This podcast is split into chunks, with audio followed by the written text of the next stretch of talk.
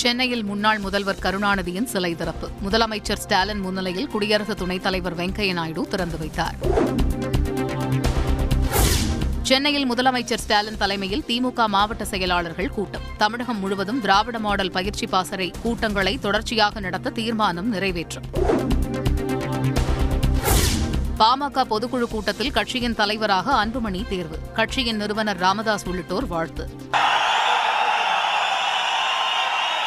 சென்னையா மருத்துவர் அன்புமணி அவர்கள். சென்னையா மருத்துவர் அன்புமணி அவர்கள்.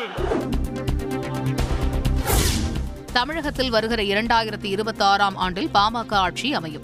பாமக தலைவர் அன்புமணி ராமதாஸ் உறுதி.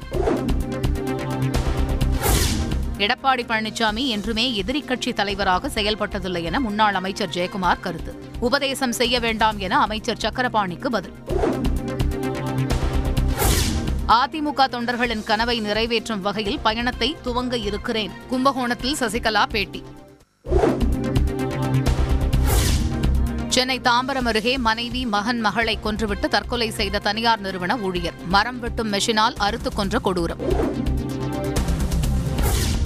ஆன்லைனில் ரம்பம் வாங்கி குடும்பத்தை கொலை செய்துள்ளார். தாம்பரம் மாநகர காவல் ஆணையர் ரவி பேட்டி. காவல்துறையின் அனுமதியின்றி குற்றவாளிகள் சுதந்திரமாக நடமாட முடியாது. குற்ற வழக்கில் முன்ஜாமீன் கோரிய வழக்கில் உயர்நீதிமன்ற மதுரை கிளை கருத்து. புதுக்கோட்டை கோயில் திருவிழாவில் நடைபெற்ற ஜல்லிக்கட்டு போட்டியில் கைகலப்பு. தடியடி நடத்தி கலைத்த போலீசார்.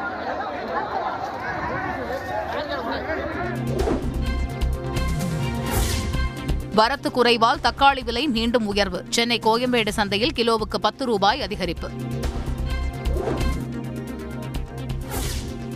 சென்னை புழல் சிறையில் பணிபுரியும் காவலர் தற்கொலை. மனைவியுடன் ஏற்பட்ட குடும்பத் தகராறால் விபரீத முடிவு.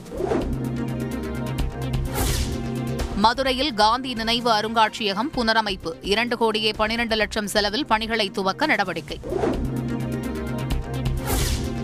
அரசு பள்ளிகளில் ஜூன் பதிமூன்றாம் தேதி முதல் மாணவர் சேர்க்கை. பள்ளிக்கல்வித்துறை அறிவிப்பு.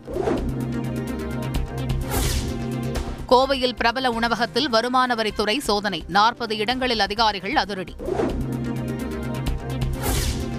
நெல்லை குவாரிகள் குறித்த ஆய்வறிக்கை விரைவில் தாக்கல் செய்யப்படும். பதினெட்டு நிபுணர்கள் குழு ஆய்வு செய்ததாக ஆட்சியர் விஷ்ணு தகவல்.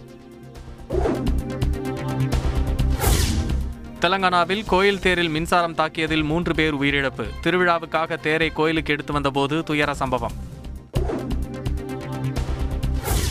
புழக்கத்தில் உள்ள இரண்டாயிரம் ரூபாய் நோட்டுகளின் எண்ணிக்கை குறைவு. ரிசர்வ் வங்கியின் ஆண்டறிக்கையில் தகவல்.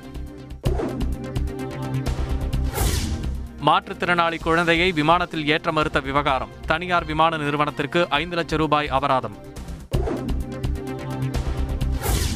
பாகிஸ்தானிலிருந்து இந்தியா வருகிறது ஐந்து பேர் குழு. சிந்து நதி ஒப்பந்தம் நீர்மின் திட்டங்கள் குறித்து விவாதிக்கிறது.